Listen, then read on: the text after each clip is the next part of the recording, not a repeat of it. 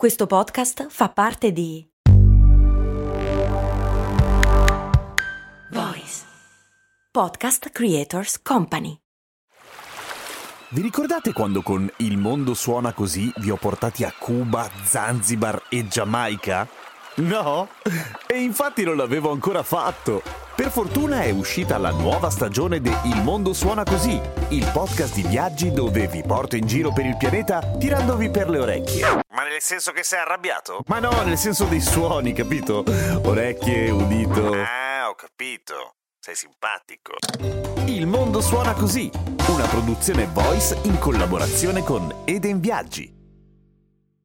Questa puntata di Cose Molto Umane è realizzata grazie a NordVPN, il servizio che al costo di circa un caffè al mese ti permette di navigare in internet in totale sicurezza da tutto il mondo, nel senso che ti puoi collegare tipo a tutte le wifi che trovi senza rischiare di prenderti le brutte malattie. Vai su nordvpn.com slash cose molto umane per avere un grosso sconto dal tuo abbonamento NordVPN più un regalo! E per 30 giorni, se poi non ti piace, ti ridanno i soldi indietro, per cui easy. Dice un o una patron che non si firma, per cui non non lo so. Ho notato ed estrapolato questa sorta di regola che non lo so se è giusta. L'altezza a cui volano gli uccelli è direttamente proporzionale alla loro grandezza, cioè passerotti pochi metri, aironi molto in alto. È vero? E se sì, perché?